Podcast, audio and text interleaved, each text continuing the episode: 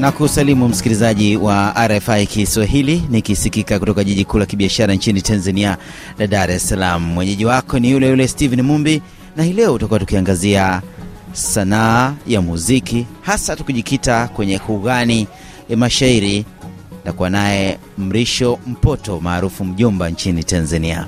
Karibu sana msikilizaji, karibu sana Mrisho Mpoto katika makala ya Nyumba ya Sanaa. Ah, Mjomba, tunasema mfano neno jambo, mkato hauna jambo, jibu lake si jambo, tafsiri sina jambo.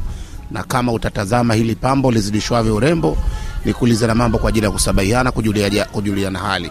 Huu ni utajiri wa lugha ya Kiswahili kama ambavyo. Kwa hiyo mimi si jambo kwa maana ya kuitikia salamu yako. Una vibao vingi, hebu tupe radha kwanza, kibao chochote. Mpendwa mjomba, tumetenganishwa na ukuta. Sidhani kama utatutembelea tena kama msimu uliopita, japo kwa sasa utakuwa adimu. Pokea salamu zangu. Ukienda msibani, aliyefiwa utamjua, atakuwa amevaa tofauti na wenzake na machozi yasiyokauka. Mimi najua ni wewe, mfiwa ulio na huzuni, msiba wetu kuubeba. Ala moja aikai panga mbili, gimba lisilo akili, waswahili husema ni gogo. Taja magogo yote, la mbuyu si mvule, gome laudi si mnuka uvundo, isiyokuasha ujailamba. Pokea salamu zangu mjomba. Ola wendako kabla hujafika, osha uso ndipo uwanje. Pashoka apaingii kisu, tukistai ndugu, mke uwezi kuzaa naye. wendako kabla hujafika, osha uso ndipo uwanje. Pashoka hapaingii kisu, tukifunga mikanda matanga yataisha upesi, kwani zindiko la muoga ni kemi. Ukistai mke ndugu uzai naye, kumbuka vijana ni samaji ya taifa hili. Salamu zangu kwako Maisha ni sahani iliyojaa kila aina ya uchafu, umeibeba dudu liumalo usilipe kidole, enda na uchao usiende na uchwao. Kichwa cha nyoka akibandiki mtungi atii, kosa alitengenezi kosa. Mchunga peku wapendi ila hana viatu. Hiki ni miongoni mwa vibao vya mwanzo. Ni kibao cha mwanzo baada ya kile cha uh, tangulia mwalimu, nenda mwalimu, pambano baya kikomo limefikia, vuta ni kuvute, historia imebakia. Hiyo ni kibao cha kipindi kile ambapo uh, baba wetu wa taifa alipotuaga, ndio tulikuwa tumeanza nacho. Baada hicho tukapiga kile cha salamu zangu mjomba, ambacho nimetoka kukupa mistari yake kidogo hivi punde. Sawa, turudi nyuma.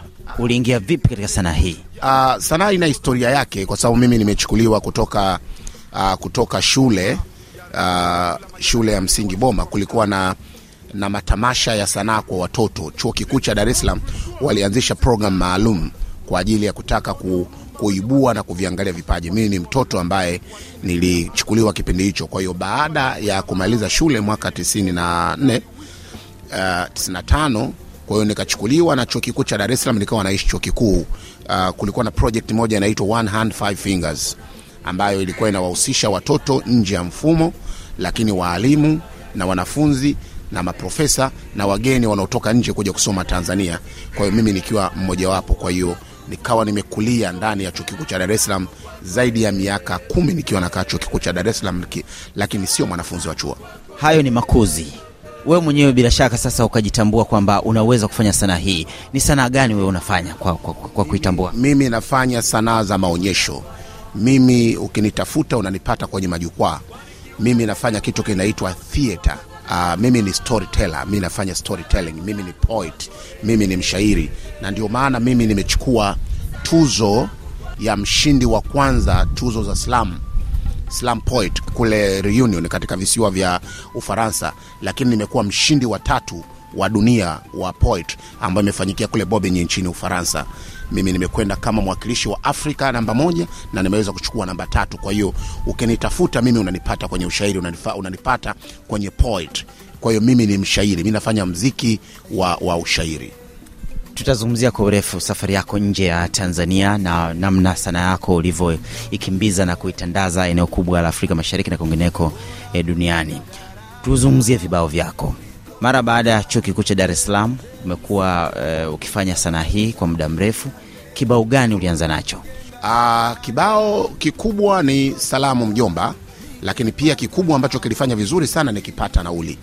Nikipata nauli mjomba, ndio kibao ambacho kime kimeniweka kwenye ramani vizuri na kunitoa kwenye mziki wa mazoea na kufanya mziki wa biashara. Kinakwendaje? Kwa ufupi tu. Uh, pole sana mjomba, na kibarua kizito kutaka dunia kwa kijiji. Hongera! Kile kiitikio cha globalization kimeimbwa vizuri sana, japo hakijakaririwa. Nasikia wageni wamefurahishwa sana na ubeti wako wa mwisho. Nasikia wageni wamefurahi sana kusikia sauti yako, tena wanafurahishwa na ule ubeti wa mwisho uliouongeza wa mbio zetu tokea uhuru mpaka hapa tulipo. Mjomba, hapa nyumbani tuna hadithi na misemo mingi kujihakiki, maana lake mtu halimtapishi. Ni kibao ambacho kilikuwa kinatuma salamu kutoka kule kijijini mbali uliko. Ulikuwa unadhamiria nini kwenye ujumbe huu? Uh, nilikuwa nataka kuwakumbusha uh, wadau kwamba wanapopata nafasi eh, wasisahau wale ambao wamewaacha huku nyumbani. Kwa hiyo kama watakuwa wamesahau, tutawakumbusha kwamba kuna vitu kama hivi ulikuwa unazungumza kabla ya nafasi. Kwa hiyo baada ya nafasi usije ukaacha kufanya. Ulifanikiwa bila shaka. Ah, nilifanikiwa kwa sababu hiyo ni miaka mingi unazungumzia, lakini mpaka leo bado nafanya shughuli hiyo na sijawahi kufanya shughuli nyingine njia hii. Kwa hiyo maana yake e, imani yangu kwa walionituma mimi, nilikuwa kama daraja sasa kati ya mwananchi na wale wenye maamuzi. Kuna kibao kingine waite Waite mjomba, yeah, waite waite nayo mjomba. Chutama, muungwana akivuliwa nguo mara nyingi uchutama. Kuna baadhi ya michezo ukishindana peke yako lazima uwe mshindi, lakini kwa mchezo ule uliwahitaji ili tuongezea mashabiki na washangiliaji wenye sauti zisizokauka, kwani mwiba wa kujichoma hauna pole. Walivyoanza mjomba, hakuna aliyezani. Kwanza walifika mapema, mmoja wao akaandikisha jina lake kwa niaba ya wengine, japo wote wana majina yao na hayafanani. Jina lako nani? Mimi. Unatoka wapi? Kwetu. Unakwenda wapi? Humu ndani. Kikazi au binafsi? Nani? Mimi. Ah, ah, ah, ah. Wakaingia. Haujachelewa mjomba, waite. Waite, ite, waite, waite, waite, ite, waite, waite.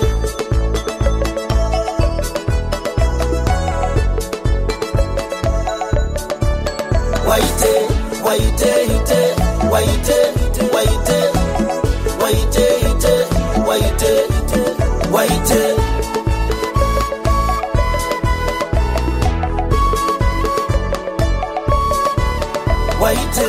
Mjomba, unatumia lugha ya mficho sana kiasi ambacho kutambua ama kukunyoshea kidole inakuwa ni vigumu. Kwa nini hutumii lugha ya wazi zaidi? kwa sababu Kiswahili tajiri kwa fasaha na methali. Mimi nafikiri wakati huko mbali kitakuja kufasili elimu mbalimbali kwa akili na uzuri, kiwape watu fadhili, kina sifa na nao kwa maana na maana, kimeyafanya mataifa mengi kusikilizana, kikitoa taarifa wengi tunakuwa bayana. Iwapo kitakufa, roho nyingi roho nyingi zitanuna. Kiswahili kikikopa na lugha nyingine pia ambazo zimenenepa jambo hili hutumia, la usivyo kingetupwa kwa kukosa manufaa. Kiswahili kikikopa sio hila, ndio lugha, ndio tamaduni ya lugha duniani. Kila lugha imekopa nyingine kama wajua, bali kilemba na joo anavishwaga mtu mzawa na hili kama hohoho uasha na kupumua. Tuchoshwe na uroho, tuanze kupumua, tuanze kukipenda na kuona Kiswahili kinatosha kwa ajili ya kufundishia. Unaeleweka bila shaka. Naam. Mrejesho unaopata vipi kwama tenzi hizi na mashairi haya yanawafikia walengwa? ndio maana RFI niko hapa nasikika kwa sababu naeleweka. Ndio maana mataifa haya yanaoongea Kiswahili wanaona kabisa, wanasikia raha kumsikiliza Mrisho Mpoto, balozi wa lugha wa Kiswahili. Mimi ndio mwenye lugha yangu, mimi chana asubuhi kweupe, tunazungumza pepepe kabisa. Msikilizaji, kama ndiyo kwanza unafungulia redio yako, ni makala ya Nyumba ya Sanaa na nikisikika vizuri kutoka jiji kuu la kibiashara nchini Tanzania la Dar es Salaam. Mimi ndiye Steven Mumbi, niko na Mrisho Mpoto maarufu Mjomba, e, tukizungumzia sanaa hii ya kugani mashairi, sanaa za majukwani na lugha tamu na adhimu ya Kiswahili, namna inavyotandaa kwenda eneo kubwa la Afrika Mashariki na kwingineko ulimwenguni. Kibao Sizonje. Hebu burudika kidogo na kibao hiki msikilizaji. Ni kibao chake kingine ambacho alimshirikisha Banana. Karibu. Karibu sana Sizonje. Hii ndiyo nyumba yetu tulipoficha mundu za kupondea wezi, kwani makaburi yaliyofukuliwa lazima yazikwe upya. Nyumba hii Sizonje ina vyumba vinne, vitatu havifunguki, kimoja hakina mlango, japokuwa kina watu ndani na hawaongei Kiswahili. Wenyeji wanalala sebleni na walishazoea. Sizonje kule tulipotoka panaitwa jikoni. huna haja ya kwenda kule, kumejaa mafundi wa kupika. Sasa hivi wanakupikia wewe ili ule ulale, ukiamka muongee nini hasa ujio na dhima ya safari yako. Wanashangaa, mbona hafla? Samahani sana mgeni, wapishi wameniomba kwamba nikuulize tena kwa kukuomba kwamba eti unapenda vya mafuta au vya nazi. Wanataka kukuonyesha madohido katika mapishi yao Sizonje. Una vibao vingi ambavyo umewashirikisha vijana eh, ikiwa ni pamoja na hiki cha Sizonje ulichomshirikisha Banana. Kinazungumzwa nini kwanza humu ndani kwa kutafsiri? Sizonje tunamkaribisha, tunaambia Sizonje, hii ndio ingia uone maajabu ya nyumba yetu. Milango ipo, watu wanawe, wanapita madirishani na kumweleza vyumba vile vya chumba gani asiingie, chumba gani aingie. Lakini nawambia Sizonje, humu ndani eh, kuna watu wanakula lakini hawajawahi kutupa taka umeona eh?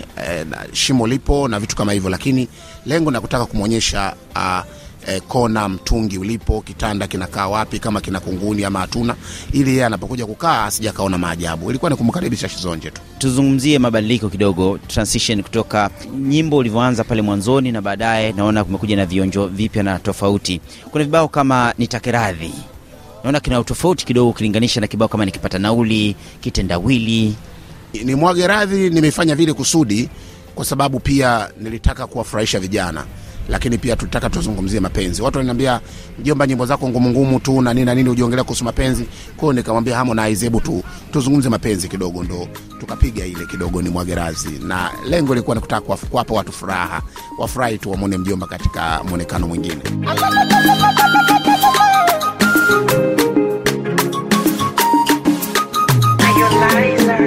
furaha isio kifani kupata mwanani, hakika wamependeza. Goma lipo uwanjani, kaibiwa nani? Sauna achaje kucheza? Ama kweli harusi imefana tena ya kihistoria, pande zote, baba na mama naona wanashangilia, ila sitaki kuwa mnafiki, jumba bovu kuniangukia. Na langu la moyoni ningependa kuwaambia biharusi, mashoga wa kupupia au ni wa kuwaangalia, wako wale wa hali gani? Wanakuja kuchungulia, Uwaombe samani, wakomeshe wa mbea, eti wifi umepiga nini na mimi utanigaia, waambie umepiga dagaa zenye pilipili nyingi zinakutosha wewe na mme wako, wao watakimbia. Baadaye tuzungumzie kibao chako kipya Tausi, lakini hebu tuzungumzie mwonekano wako. Kwa nini ulichagua kuwa na mwonekano wa namna hii, uvae kiasilia? Najua wewe una dreadlocks na unatembea pasipo kuvaa viatu, yani peku. mjomba kupanga ni kuchagua nilichagua ili watu wanione hivyo lakini pia nilikuwa nataka kuleta picha na tafsiri ya utajiri tuliokuwa nao kutokana na, na rasilimali zetu za magome na, na vitu tulivyokuwa navyo e, swala la kutembea peku ni swala la kutafuta eh, muunganiko kati ya ardhi na, na, na ukuaji wangu, kwa sababu naamini ukikanyaga chini kiafya ina faida kubwa sana, kwa sababu unaji, una, unaunganisha kati yako wewe na, na, na, na uasilia. Kwa hiyo mimi nikikanyaga chini, maanake na, na, napata, napata madini, lakini pia najenga na, na, najenga uwezo wangu wa kufikiri, naamini hivyo, lakini pia napumua E, ndio maana hata mtu yeyote akitoka kazini anaporudi nyumbani, kitu cha kwanza anavua viatu, alafu anashusha pumzi kubwa sana, kwamba baada ya maangaiko sasa anapumzika. Unatokea ukoo wa kichifu? E, mimi ni mtoto wa chifu Mpoto. Baba yangu alikuwa na wake kumi na mbili, watoto thelathini na sita. Mimi ni mtoto wa thelathini na sita. Mama yangu ndo mke wa kumi na mbili, mtoto wa kumi na mbili kwa mama, mtoto wa thelathini na sita kwenye ukoo. Kabila gani? Mimi ni Mngoni. Ha, kusini mwa Tanzania, msikilizaji, mkoa wa Ruvuma, Songea na miji mingine pale midogo midogo ndiko anatokea. Hasa wewe kijiji gani pale? Mi natokea na Mtumbo pale Mchomoro. Umerithi sasa mila na desturi za kichifu, manake wewe utakuwa na wake wangapi? Watoto? Ah, dunia imebadilika, mke naye mmoja na watoto naye wawili. Tamaduni tunaacha. Mjomba Hiki kicheko kina maana hiki mjomba. eh? Mjomba, tumecheka. Eh, tumecheka. Tumecheka. Umekitafsiri vipi? Eh, tume- Tumecheka na tafsiri tuachie wanaotusikiliza huko. Sawa, bila shaka mila zingine tunaacha, lakini zingine tunaendelea nazo. Natarajia pia pale nyumbani maboga, viazi utamu na nini vinatumika zaidi. ndio mlo kamili huo nyumbani mimi huo ndo mlo kamili maboga magimbi bamia kidogo vitu kama hivyo Tukielekea ukingoni wa makala haya ya Nyumba ya Sanaa, una kibao kipya mjomba, kinaitwa Tausi. Kinazungumza nini? Uh, tausi ni ndege ndege mwenye heshima ndege mwenye hadhi ndege ambaye anatoa burudani mpole mzuri mwonekano rangi lakini ukimkasirisha huwa anakuwa mkali Umewashirikisha vijana bila shaka. na mboso kama mtu ambaye amefanya chorus lakini moko kama producer kwa maana ya engineer Hebu pata radha kidogo msikilizaji, kabla sijatamatisha naye, hatujazungumzia safari yake ya nje ya Tanzania na ughaibuni huko, namna alivyoitandaza lugha hii adhimu ya Kiswahili, hali kadhalika alivyofanya sanaa za majukwani. Tausi Mrisho Mpoto akimshirikisha Mboso. Moko Tausi wewe, Tausi wetu, karibu Tausi, uipambe nyumba yetu. Tausi wewe, Tausi wetu, mpendwa Tausi, mwayangu mwana kwetu, chanua mbawa zako. Tausi, waione rangi yako. Tausi, mpole sauti, hiyo ndiyo sifa yako. Tausi, chanua mbawa zako. Tausi, waione rangi yako. Tausi, jichunge Tausi, wasinyofoe nyoya lako. Karibu Tausi, karibu sana Tausi. Mchezo uliotukuta nao ni wa sadaka lawe Amina, mwenye kupata apate, mwenye kukosa akose. Kipapatio cha kuku kugani mweusi Ni kibao kipya msikilizaji cha kwake Mrisho Mpoto, kinaitwa Tausi akimshirikisha uh, Mboso Kan. Umefanikiwa vipi nje ya Tanzania, mjomba Mrisho Mpoto? Jomba, kati ya wasanii ambao wamefanikiwa, mimi nimefanikiwa sana, kwa sababu ni mtu ambaye nimeona mataifa, nimeona wanavyoenzi na kuheshimu utamaduni wao, lakini wanavyopenda nchi yao e, wanavyopenda vyakula vyao, mavazi yao e, na ndio maana mimi niliporudi niliamua kuhakikisha kwamba nashikilia lugha yangu ya Kiswahili, lugha yangu adhimu, na hakikisha kwamba inapaa, inakwenda mbali na inazungumzwa duniani mpaka leo tunapozungumzia kama lugha ya sita kuzungumzwa duniani, mimi naamini kuna mchango wangu kwa sababu nimefanya hivyo. Uh, mimi ndo mtu pekee ambaye kwenye Olympic uh, Shakespeare alipotoa vitabu vyake 40 vitafsiriwe kwenye lugha mbalimbali, moja ya lugha ambayo alichagua alichagua, alichagua ni, ni, ni, ni, ni, ni Kiswahili. Lugha moja ni Kiswahili ambacho kitabu cha Shakespeare kinaitwa Merry Wife of Windsor, wanawake wa heri wa Windsor, na mimi nikiwa nimechukua uhusika mkubwa kabisa wa mhusika anaitwa Falstaff, mwigizaji bora kabisa ambaye ameweza kuielewa na kuitafsiri uhusika wa Falstaff. Lakini nimefanya kitabu kingine cha Shakespeare kinaitwa King Lear pale Global to Global Shakespeare London lakini pia nimeweza kufanya vitabu hivyo hivyo, kitabu cha Ken Salawiwa eh, ambacho kinasema African Kills Our Son. Nimefanya, nimefanya maonyesho zaidi ya mia moja duniani. Kwa hiyo nimekwenda Poland, Warsaw, nimekwenda eh, Belgium kule Ujerumani, nimekwenda uh, Sweden kule, nimefanya nimefanya uh, marketing theater pale South Africa, Johannesburg lakini nimefanya Marekani zaidi ya mara tatu mara nne, New York University, Hanover University, Baltimore Maryland kule Thomson, Washington DC Black Stage. Nimefanya uh, sehemu nyingi duniani, lakini kikubwa nilikuwa natangaza lugha ya Kiswahili. Nime- Nimekwenda Bobigny pale Ufaransa kwenye mashindano ya, ya slam poet na nimechukua namba tatu duniani kama mtu ambaye nimetokea Tanzania, nimekwenda katika visiwa vya Reunion kushiriki mashindano ya slam poet, nimechukua namba moja. Kwa hiyo unaweza ukaona mimi ni balozi mzuri wa lugha ya Kiswahili, ambapo nimefanya kazi hii kutangaza, na watu wananijua kama uh, Mrisho anayeshughulika na lugha ya Kiswahili. Nikushukuru sana mjomba, najua wewe umesheheni, hatunaweza tukazungumza hapa muda na muda ukakwenda. Na kushukuru sana kwa kuzungumza nasi katika makala ya Nyumba ya Sanaa. Kuna wengine wanatamani wapitie mitandaoni na wakuone, wanakufikia vipi? Jomba, mimi napatikana kwa Mrisho Mpoto. Kwa hiyo kwenye akaunti zangu za YouTube utanipata Mrisho Mpoto, Instagram Mrisho Mpoto, Twitter, kokote kule utanipata kwa jina la Mrisho Mpoto. Ukaangalia habari zangu na kazi ambayo hii nimeifanya sasa hivi na Mbosso utaikuta pale. Na kushukuru sana msikilizaji kwa kutenga muda wako kutegea sikio makala haya ya nyumba ya sanaa kutoka hapa radio france international jina langu ni stephen mumbi na kualika juma lijalo katika makala nyingine kutoka jiji kuu la kibiashara la dar es salaam nchini tanzania nasema uwe na wakati mzuri naendelea kufurahia mwaka mpya wa 2022.